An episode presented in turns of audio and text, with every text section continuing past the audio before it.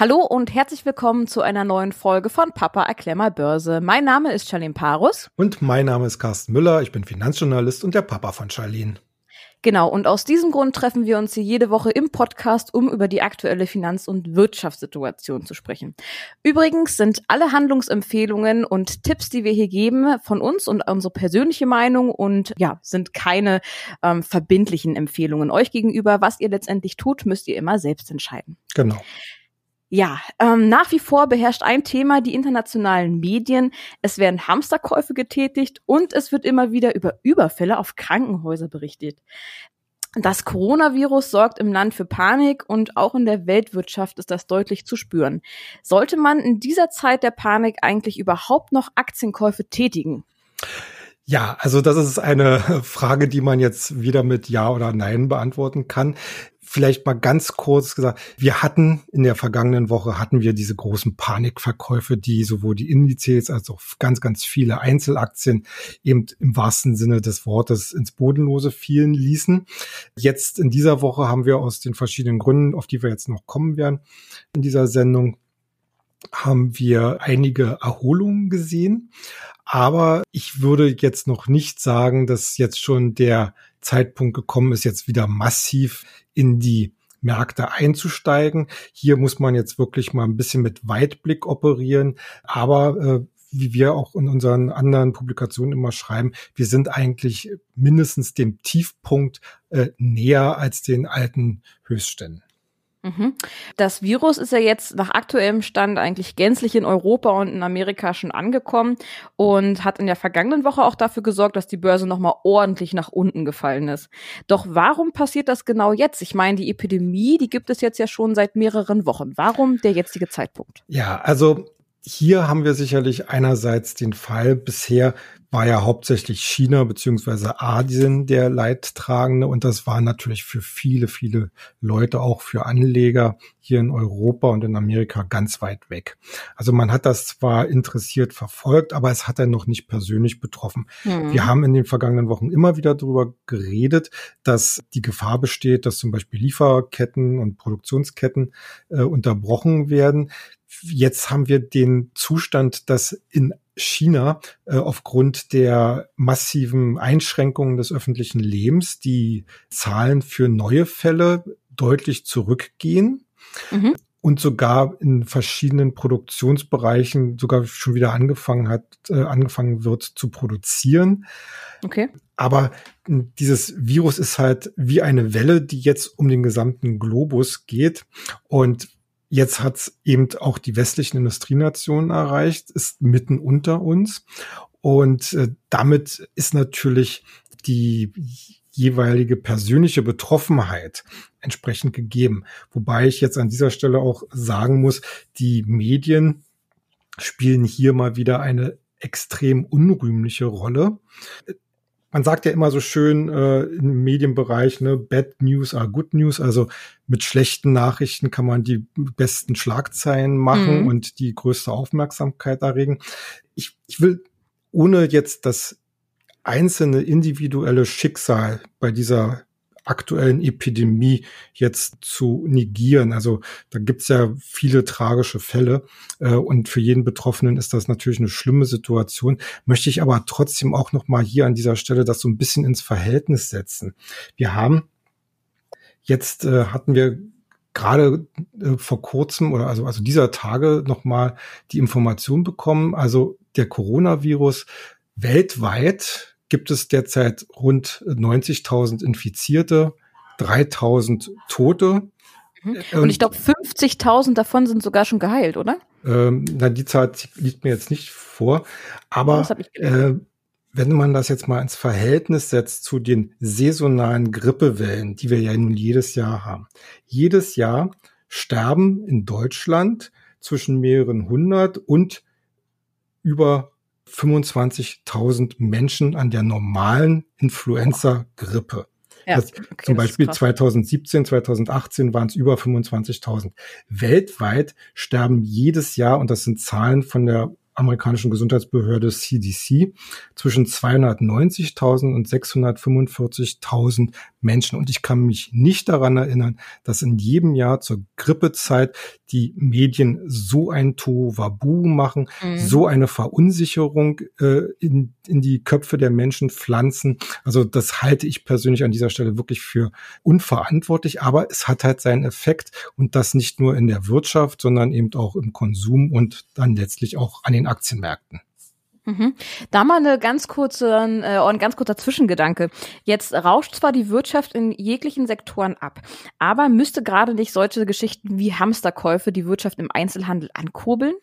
Ja, davon kann man eigentlich ausgehen, dass es hier in den nächsten Monaten bei den Quartalszahlen durchaus einige Sondereffekte geben kann. Also es wird ja davon berichtet, dass nicht nur eine erhöhte Nachfrage stattfindet, sondern dass in manchen Bereichen sogar so die eine oder andere Preiserhöhung durchgeführt wird. Also ich gehe schon davon aus, dass bei den Konsumwerten hier wahrscheinlich schon bei den Zahlen zum ersten Quartal der eine oder andere Sondereffekt zu sehen ist. Mhm. Im Zusammenhang mit der Virusepidemie fällt immer wieder der Begriff schwarzer Schwan. Was soll das denn heißen? Ja, also die Börsianer lieben es ja manchmal sehr, blumige Gebilde, sprachlich blumige Gebilde zu bilden. Ja. Und ja, der berühmte schwarze Schwan ist im Prinzip ein vollkommen überraschendes Ereignis, das den Markt auf dem falschen Fuß erwischt. Warum schwarzer Schwan? Schwarze Schwäne sind eine Besonderheit. Die gibt es nach meinen Informationen nur in Australien. Okay. Und erst als der australische Kontinent damals entdeckt worden ist, merkten die Leute, dass es auch schwarze Schwäne gibt. Aber die waren halt die sind halt hier in Europa oder in Amerika oder so, überall auf der Welt sind sie halt sehr, sehr selten. Und deswegen haben halt auch die Börsianer dieses Bild geformt für ein Ereignis, das äußerst überraschend auftritt. In diesem aktuellen Zusammenhang muss man das so einordnen. Wir hatten ja gerade im letzten Jahr eine wunderbare Börsensituation. Also die Bewertungen sind nach oben geschossen, die Kurse sind nach oben geschossen. Und es gab ja viele Crash-Propheten, die gesagt haben, irgendwoher muss es jetzt einen Auslöser geben, dass die Märkte halt crashen oder ganz stark korrigieren. Mhm. Und man wusste halt aber nicht, von welcher Seite es kommt. Geldinflation oder irgendwelche Kriege oder Öl wird knapp, was auch immer. Und das erklärt, man sagt halt, okay, also hier ist irgendeine Situation, das wird dann so ein schwarzer Schwan werden, der alle komplett überrascht. Ja, und in diesem Fall war es jetzt dann die Virusepidemie. Aha, okay. Ja, gut. Jetzt hat jetzt am Dienstag, glaube ich, ne? Ja. Hat die amerikanische Notenbank den Leitzins oder ihre Leitzinsen gesenkt. Warum hat die das ausgerechnet jetzt getan und wird das der Börse denn eigentlich wirklich helfen? Ja, also ich muss mal jetzt ganz direkt auf diese Frage antworten. Ich weiß nicht, warum sie es getan hat. Okay. In einer Situation wie der aktuellen ist es natürlich erstmal vernünftig, dass die Notenbanken, die ja für die Liquiditätsversorgung der Realwirtschaft zuständig sind, sagen, also wenn hier irgendwas in Schieflage kommt, wenn das Wirtschaftswachstum einbricht, wenn die Banken keine Kredite mehr an Unternehmen und an Verbraucher ausgeben, dann helfen wir mit niedrigeren Zinsen nach. Das ist im Prinzip das normale Prozedere. Nun hat am Dienstag, wie gesagt, die US-Notenbank die Zinsen gleich um einen halben Prozentpunkt gesenkt. Das ist schon ein ordentlicher Schluck aus der Pulle, ohne dass es schon, würde man sagen, wirklich belastbare Anzeichen gibt, dass der US-Wirtschaft nun wirklich eine richtig dringende oder ganz schwere Gefahr für das Wachstum bevorsteht. Mhm. Wobei man noch zusätzlich sagen muss, sie hat diese Zinssenkung, also die Notenbank hat diese Zinssenkung außerhalb der Reihe gemacht. Normalerweise finden Zinssenkungen meistens aus Anlass turnusmäßiger Sitzungen statt. Die nächste ist jetzt Mitte März. Und das letzte Mal, dass die Fed die Zinsen außer der Reihe gesenkt hat, das war 2008, als wir mitten in der Finanzkrise waren. Also sie sendet damit geradezu ein Paniksignal in die Märkte. Ja. Okay. Ich würde jetzt ganz grundsätzlich das so interpretieren, dass man weder, also normalerweise adressiert man mit Zinsen die Realwirtschaft. In diesem Fall würde ich sagen, wollte man den Märkten einen Gefallen tun. Dies vielleicht auch vor dem Hintergrund, dass ja im November, wie wir ja wissen, der nächste US-Präsident gewählt wird. Hm. Und eine gute Börse würde natürlich jetzt die Chancen des derzeitigen Amtsinhabers deutlich verbessern. Die Fed und Donald Trump sind sich eigentlich offiziell nicht besonders grün. Also er fordert ja schon seit langem niedrige Zinsen und die Fed hat da in der Hinsicht immer gegengehalten. Warum sie das jetzt in dieser Situation macht, also wirklich ohne größere Not, ich weiß es nicht. Und man hat ja eigentlich auch gesehen, dass die Wirkung an den Märkten sehr beschränkt blieb. Hm. Wäre eine solche Situation dann auch in der Europäischen Notenbank denkbar? Die hatte sich jetzt ja auch in der letzten Zeit dazu geäußert, dass sie in diesen Zeiten irgendwie besondere Maßnahmen ergreifen möchte. Ja. Was ist damit gemeint? Ja, also die EZB, so meine Vermutung, also die hat derzeit zwei wesentliche Instrumente, die sie machen, also nutzen könnte. Einerseits könnte sie natürlich auch die Zinsen senken. Dabei geht es hauptsächlich um den Einlagenzins, also den Zins, den Banken inzwischen bezahlen müssen, wenn sie bei der Notenbank ihr Geld parken. Der ist ja negativ bei 0,5%. Also hier könnte sie noch weiter ins Negative gehen, um die Banken quasi dazu zu zwingen, mit ihrem Geld irgendwas anderes anzufangen. Also sprich, hauptsächlich weiter Kredite zu vergeben, um die Wirtschaft zu stützen.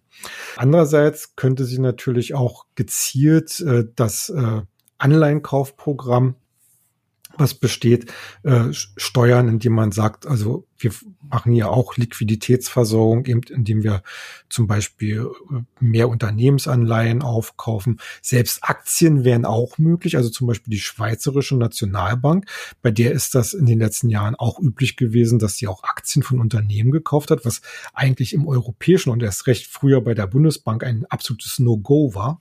Okay. Alles unter der Rubrik, dass man halt die Wirtschaft mit Liquidität versorgt. Ich denke mal, wenn die EZB dieses macht oder ankündigt, wird es wahrscheinlich auch wieder eine verhalten positive Reaktion am Kapitalmarkt geben. Okay. Aber nachhaltig, glaube ich, wird das auch nicht sein. Wobei ich nochmal sagen muss, ich glaube, dass die ganze Panik, die jetzt hier verbreitet wird, eigentlich die Anleger auf eine falsche Fährte führt und wir eigentlich dem Tief deutlich näher sind und eigentlich uns eher darüber Gedanken machen sollten, wo wir denn am Ende des Jahres stehen, beziehungsweise wie wir in den nächsten Wochen und Monaten dafür sorgen, die jetzt deutlich zurückgekommenen Kurse eben für neue Käufe zu nutzen. Hm. Jetzt hat es ja zumindest in der letzten Woche wieder ganz leicht positive Kursentwicklungen gegeben. Ist damit denn nun das Schlimmste überstanden? Ja, also wie gesagt, das ist jetzt die gute Frage. Wir haben halt noch keine belastbaren Zahlen, was das für das Wirtschaftswachstum in Europa, in Amerika oder in Asien bedeutet. Also in Asien gibt es schon die ersten Schätzungen. Alle anderen Prognosen die es jetzt auch zum Teil auch für Europa und andere Länder gibt, beziehungsweise Märkte, würde ich noch unter ganz große Vorbehalte stellen, weil man wirklich noch gar nicht weiß, wie lange die ganze Sache andauert. Ich habe das vorhin dieses Bild schon mal gezeichnet, diese Welle, die jetzt über den Globus fegt. Mhm. Und es ist natürlich so, dass die sprichwörtlichen Wellen immer flacher werden, je weiter sie sich vom Zentrum entfernen. Wir hatten das Epizentrum war halt China und wir wissen jetzt ungefähr, wie China hier wahrscheinlich wirtschaftlich abschneiden wird. Das wird erstmal 1, 2, 3 Quartale schwach bleiben, aber wenn jetzt die Produktion nach und nach wieder hochgefahren werden kann, dann werden wir hier sicherlich ganz zügige Erholungen sehen. Im Gegenteil sogar noch mehr, weil es muss ja nachproduziert werden. Also viele Unternehmen haben jetzt in den letzten Wochen eben durch die Unterbrechung der Lieferketten oder müssen in den nächsten Wochen, weil jetzt auch die letzten Nachschübe ausgeblieben sind, müssen sie auf ihre Lager zugreifen. Und das heißt, wir werden in einigen Wochen, komplett leere Lager haben. Und aber in der Zwischenzeit fängt China wieder an zu produzieren, zu liefern. Und zuerst müssen diese Lager wieder aufgefüllt werden. Also das heißt, letzten Endes erwarte ich hier eine deutliche Steigerung, wenn es dann erstmal wieder anfängt zu laufen. Wir haben das damals in Japan gesehen, als Fukushima war. Das war, glaube ich, 2011. Diese Reaktorkatastrophe durch den Tsunami. Da haben ja alle gedacht, okay, jetzt Japan, Wirtschaftswachstum ganz, ganz schlimm. Die Prognosen, wenn ich mich recht entsinne, waren für das dritte Quartal 2011 lagen die bei nur 1,6%. Also wirklich ein unterdurchschnittlicher Wert. Am Ende eben durch diese Aufholeffekte wurde es über 10%.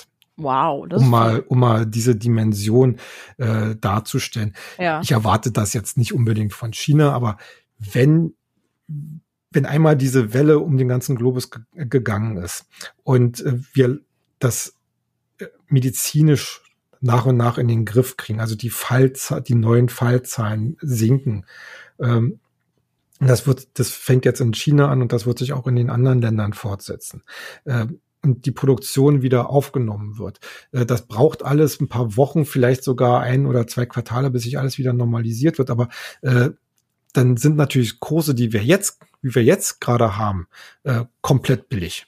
Und das heißt am Ende, dass man hier sich wirklich langsam die Liquidität, die man sich ja hoffentlich in den letzten Tagen und Wochen zurechtgelegt hat, dann einsetzen kann. Das hört sich jetzt aber für mich an, dass es Sinn macht, wenn vielleicht noch 1, 2 Wochen ins Land streichen, dass man dann einsteigt. Weil wenn die Kurse jetzt wirklich auf so niedrigen Ständen sind, alles ist abgerauscht, dann kann es ja eigentlich nur noch weiter nach oben gehen, oder? Grundsätzlich ja. Also wie gesagt, wir haben halt noch erhebliche Restrisiken. Vor allen Dingen, weil, wie gesagt, auch die Medien hier nicht gerade zu einer Beruhigung der Lage beitragen. Und das heißt, man sollte hier nicht schon blind einsteigen, aber es gibt halt auch viele Werte, die so stark zurückgekommen sind, dass man sich jetzt halt schon langsam überlegen kann, wenn das Geschäftsmodell, das diese Unternehmen oder in den verschiedenen Branchen vorhanden ist, wenn das immer noch langfristig tragbar erscheint, dann sollte man langsam sich überlegen, wie man halt seine Rückkäufe oder neue Käufe gestaltet. Okay. Und was wäre da deiner Meinung nach die beste Strategie? Ja, also hier wäre es sicherlich zu empfehlen, sogenannte Staffelkäufe vorzunehmen. Also Staffelkäufe ist im Prinzip nichts anderes, als dass man sagt, okay, ich identifiziere jetzt eine Aktie, die mich interessiert, die deutlich zurückgekommen ist, die jetzt vielleicht auch schon so einen charttechnischen Boden oder erste Ansätze eines Rebounds zeigt. Und dann, wie sieht sowas aus? Kannst du das mal beschreiben? Wir haben, wie gesagt, ja einen sehr, sehr starken Absturz und es gibt schon etliche Aktien, die jetzt in den letzten 1, 2 Tagen so wie so einen kleinen Aufwärtshaken im Chart gemacht haben. Und wenn dieser Aufwärtshaken jetzt, ich sag mal so, im Laufe der nächsten Woche bestätigt wird, ja. Also anhält weiterhin. Ja, genau. Ja. Also es muss jetzt nicht permanent nach oben gehen. Also auf Tagesbasis auch mal ein Rücksetzer. Das ist mehr als gesund, ja, weil es geht ja wirklich darum, dass man so einen sprichwörtlichen Boden im Chart findet. Okay. Und dieser Boden, der muss halt auch den einen oder anderen Tag auch nochmal bestätigt werden. Also wenn aber im Chart eindeutig zu sehen ist, dass die Aktie nicht weiter nach unten plumpst, ja, dann würde ich im Rahmen von, wie gesagt, sogenannten Staffelkäufen eine Anfangsposition, sagen wir mal 1/3, ja. Man will zum Beispiel in einer Aktie, will man, weiß ich was, 3.000 Euro, das machen wir mal ganz einfach, um das zu rechnen, 3.000 Euro zu investieren, dann nehme ich erstmal eine Einstiegsposition von 1.000 Euro. So, okay. Wenn sich die Aktie dann weiter wunschgemäß nach oben bewegt, dann kann man die nächsten 1.000 Euro investieren. Und dann nochmal ein drittes Mal, wenn man dann merkt, dass da auch schon so ein gewisser Aufwärtstrend wieder etabliert worden ist. Ne? Und das heißt zwar, dass man bei Kauf 2 und 3 höhere Kurse in Kauf nehmen muss, ja. Aber man gewinnt natürlich an Sicherheit. Und bei den großen Abschlägen, die wir jetzt hatten, kommt es, glaube ich, auf den einen oder anderen Prozentpunkt, den man dann mehr bezahlt, nicht drauf an. Hm, okay. Gibt es denn hier bestimmte Branchen oder Einzelwerte, auf die du jetzt im Moment besonders schaust? Naja, also da ist sicherlich die ganze Bandbreite, die der Markt eigentlich so hergibt, möglich. Okay. Natürlich, wir haben es auch schon zum Beispiel am Mittwoch gesehen, aktuell konzentrieren sich so ein bisschen die Anleger auf sogenannte defensive Werte. Also das ist Konsum, das sind Immobilien, das ist auch so ein bisschen Finanzen. Also wir hatten ja zum Beispiel, aber man merkt auch schon so die konjunktursensitiven, wie zum Beispiel eine Bayer oder Daimler, die laufen auch schon inzwischen gut. Also ich würde wirklich sagen, wenn man vorher eine gewisse Anlagestrategie hatte, zum Beispiel eine sehr starke Gewichtung im Technologiebereich, dann sollte man bei dieser Gewichtung auch bleiben. Ja, also nicht unbedingt sogenanntes Neuland betreten, wo man sich erst in die einzelnen Unternehmen einarbeiten muss, sondern ruhig sich auf das konzentrieren, was man schon mal hatte oder kannte. Also ich persönlich finde halt die Technologiewerte weiterhin sehr interessant. Das betrifft auch die amerikanischen wie Facebook, Amazon, Google, also sprich Alphabet, Apple. Also nach wie vor die genau, Standard, ich sag mal jetzt einfach Standardwerte, weil das wirklich etablierte Marken. Okay. Wir müssen ja immer noch dran denken. Hier ging es ja nicht darum, also diese starken Kursverluste gingen ja nicht darum, dass plötzlich die Geschäftsmodelle nichts mehr taugen, sondern es war, wie gesagt, ein externes Ereignis, was zum Anlass genutzt worden ist, die zum Teil doch sehr stark gestiegenen Bewertungen da Luft rauszulassen. Das ist jetzt meines Erachtens weitestgehend abgeschlossen und deswegen kann man hier eigentlich in die Qualitätsaktien, die man bisher auch im Visier hatte, wieder einsteigen. Also nach und nach einsteigen. Ja, okay. Was könnte denn jetzt eigentlich in den nächsten Wochen und Monate die Kurse nochmal nach oben treiben? Naja, einerseits natürlich, dass diese ganze Corona-Panik nach und nach abebbt und man plötzlich merkt, wie gesagt, war ja alles gar nicht so schlimm. Ja, sicherlich individuelle Einzelschicksale sind gegeben, aber für volkswirtschaftlichen Dimensionen halt alles nicht ganz so schlimm. Dann haben wir natürlich gerade, also ein großes Thema, was ich glaube, was in den nächsten Wochen auf den Tisch kommt, ist das Thema Dividenden, weil ich habe gerade heute gelesen, weil ja jetzt viele Großveranstaltungen abgesagt werden, dass bisher die Aktiengesellschaften in Deutschland weiterhin verpflichtet sind, in ihre Hauptversammlungen abzuhalten. Okay. Ja, weil da gab es halt noch kein offizielles Stopp. Und es ist ja so, bei Hauptversammlungen wird ja nicht nur über die Bilanz des vergangenen Jahres geredet, sondern Hauptversammlungen sind ja auch deswegen wichtig, weil da wird auch die Dividende beschlossen. Und die Dividende wird dann meistens den nächsten Tag oder 2 Tage später, je nachdem, ausgeschüttet. Also Dividenden werden ein ganz spannendes Thema werden, vor allen Dingen, weil ja, wie gesagt, viele Aktienkurse stark zurückgekommen sind und jetzt bei vielen Werten unerwartet attraktive Dividendenrenditen winken. Okay. Ja, ich würde ganz gerne hier auch diese Folge für heute mal so ein bisschen cutten. Das Thema Dividenden möchte ich gerne mal nächste Woche mit dir besprechen, um dieser ganzen Corona-Hysterie mal so ein bisschen den Wind aus den Segeln zu nehmen. Wir haben jetzt die letzten 3 Folgen darüber berichtet und von daher denke ich, dass es eine ganz gute, ein ganz gutes Thema für die nächste Folge wäre. Genau, finde ich auch. Ja. Genau, ja, dann danke ich dir an der Stelle für deine heutige Einschätzung und wünsche euch eine schöne Woche. Bleibt weiterhin gesund und ja, bis zum nächsten Mal. Das wünsche ich auch. Tschüss. Tschüss.